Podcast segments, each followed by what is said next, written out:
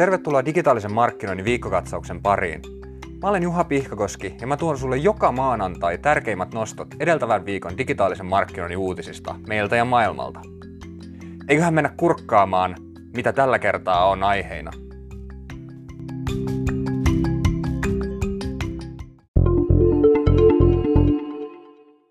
Spotify mahdollistaa dynaamisen mainoskohdistuksen ja tarkempaa dataa podcast-mainontaan.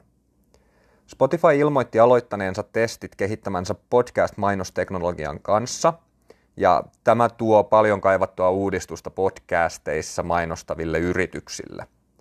Spotify Podcast Ads-ominaisuus toimii yrityksen kehittämän Streaming Ad Insertion-teknologian avulla – joka mahdollistaa podcastin kuuntelijalle toistettavan mainoksen määräytymisen dynaamisesti ja reaaliaikaisesti.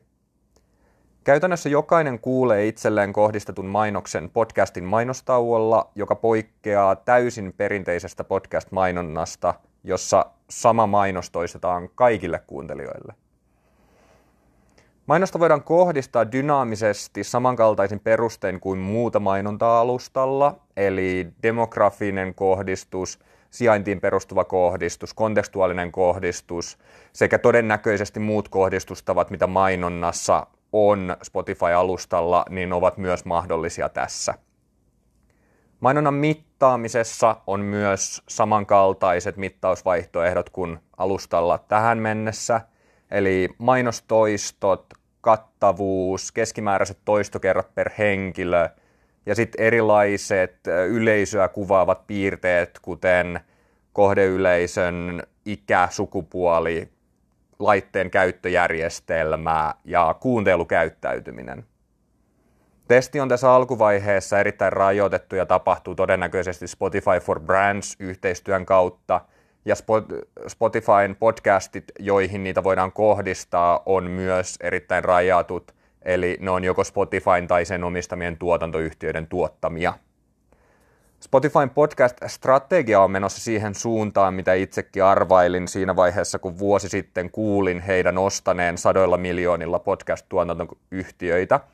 Ja tämä on alalle ja mainostajille erittäin merkittävä game changeri siinä mielessä, että – tähän mennessä podcasteissa on mainonnan kohdistaminen ollut samalla tasolla kuin lineaarisessa TV-mainonnassa, ja nyt se menee lähemmäs ja lähemmäs sitä, mitä digitaalinen markkinointi voi siihen tuoda.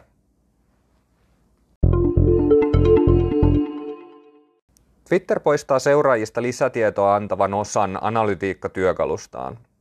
Twitter on vahvistanut poistavansa Twitter Analytics-ratkaisustaan Audience Insight-osion. Audience Insight kertoo seuraajistasi tietoa, kuten demografiset tiedot, ostokäyttäytymisen, mobiililaitteiden käytön ja muuta. Ominaisuus tulee poistumaan 31. ja sille ei ole ilmoitettu minkäänlaista korvaavaa ratkaisua.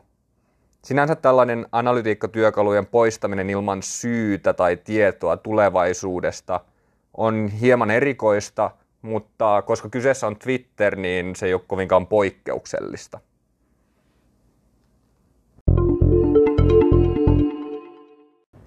YouTuben uudet koppaa noudattavat säännöt astuivat voimaan.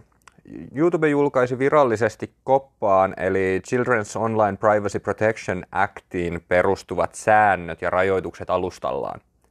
Näistä sääntömuutoksista YouTube varoitti jo kuukausia sitten ja silloin se oli seurausta USAn Federal Trade Commissionin antamista sakoista siitä, että tätä säännöstöä ei ollut noudatettu.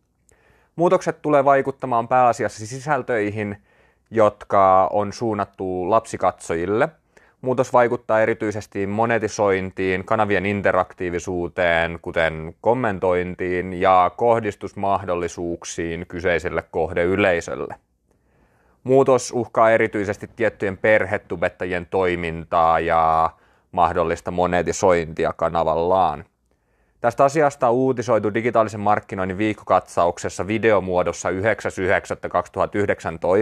ja sieltä sä pääset kuulemaan tämän jutun taustat ja vaikutukset tubettajille. Ja koska että säännöstä pysyisi melko samana siitä hetkestä tähän hetkeen, niin mä en aio erikseen käydä sitä tässä laajemmin läpi, vaan käy kurkkaamassa video, saat kaiken tarvittavan tiedon sieltä.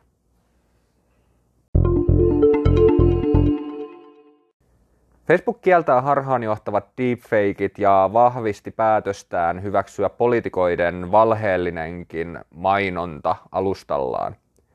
Monen muun sosiaalisen media-alustan mukana Facebook on nyt kieltänyt deepfake-materiaalin jakamisen alustallaan ja kielto koskettaa pääasiassa manipulointitarkoitukseen tehtyä materiaalia, eikä esimerkiksi satiiria, parodiaa tai videoita, joissa on muokattu vain sanajärjestystä.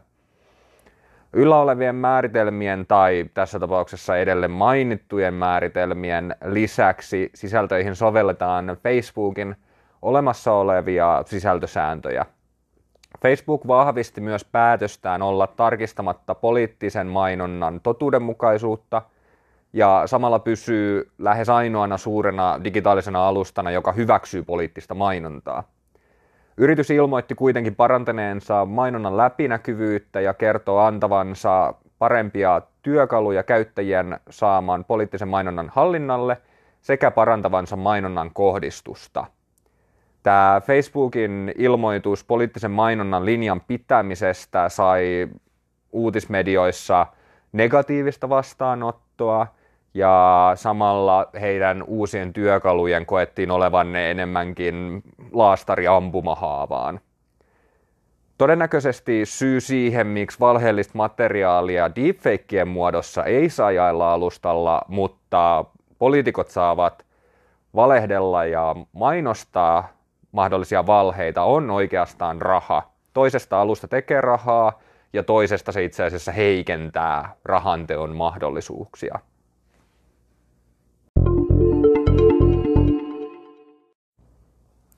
Twitter julkaisi uuden Spotlight-mainosmuodon rajoitetulle markkinoille.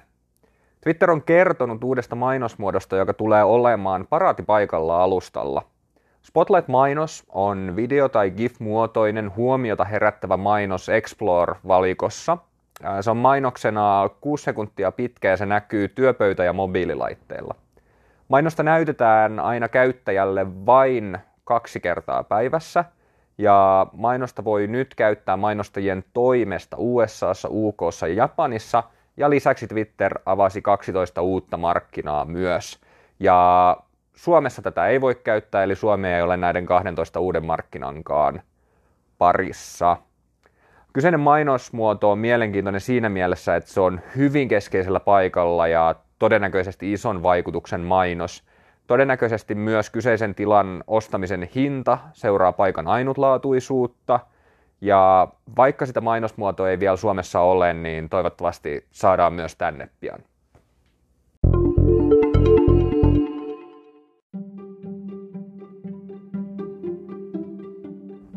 Siinä oli digitaalisen markkinoinnin viikkokatsaus tällä kertaa. Jos sä haluat varmistaa, että sä et missaa yhtään tulevaa viikkokatsausta, niin laita joko tämä kanava seurantaan, tai sitten mene tämän kanavan linkistä tilaussivulle, josta sä pystyt tilaamaan sähköpostiisi joka viikkoisen viikkokatsauksen. Kiitos, kun olit seurassa tällä kertaa ja jatketaan ensi viikolla. Moi!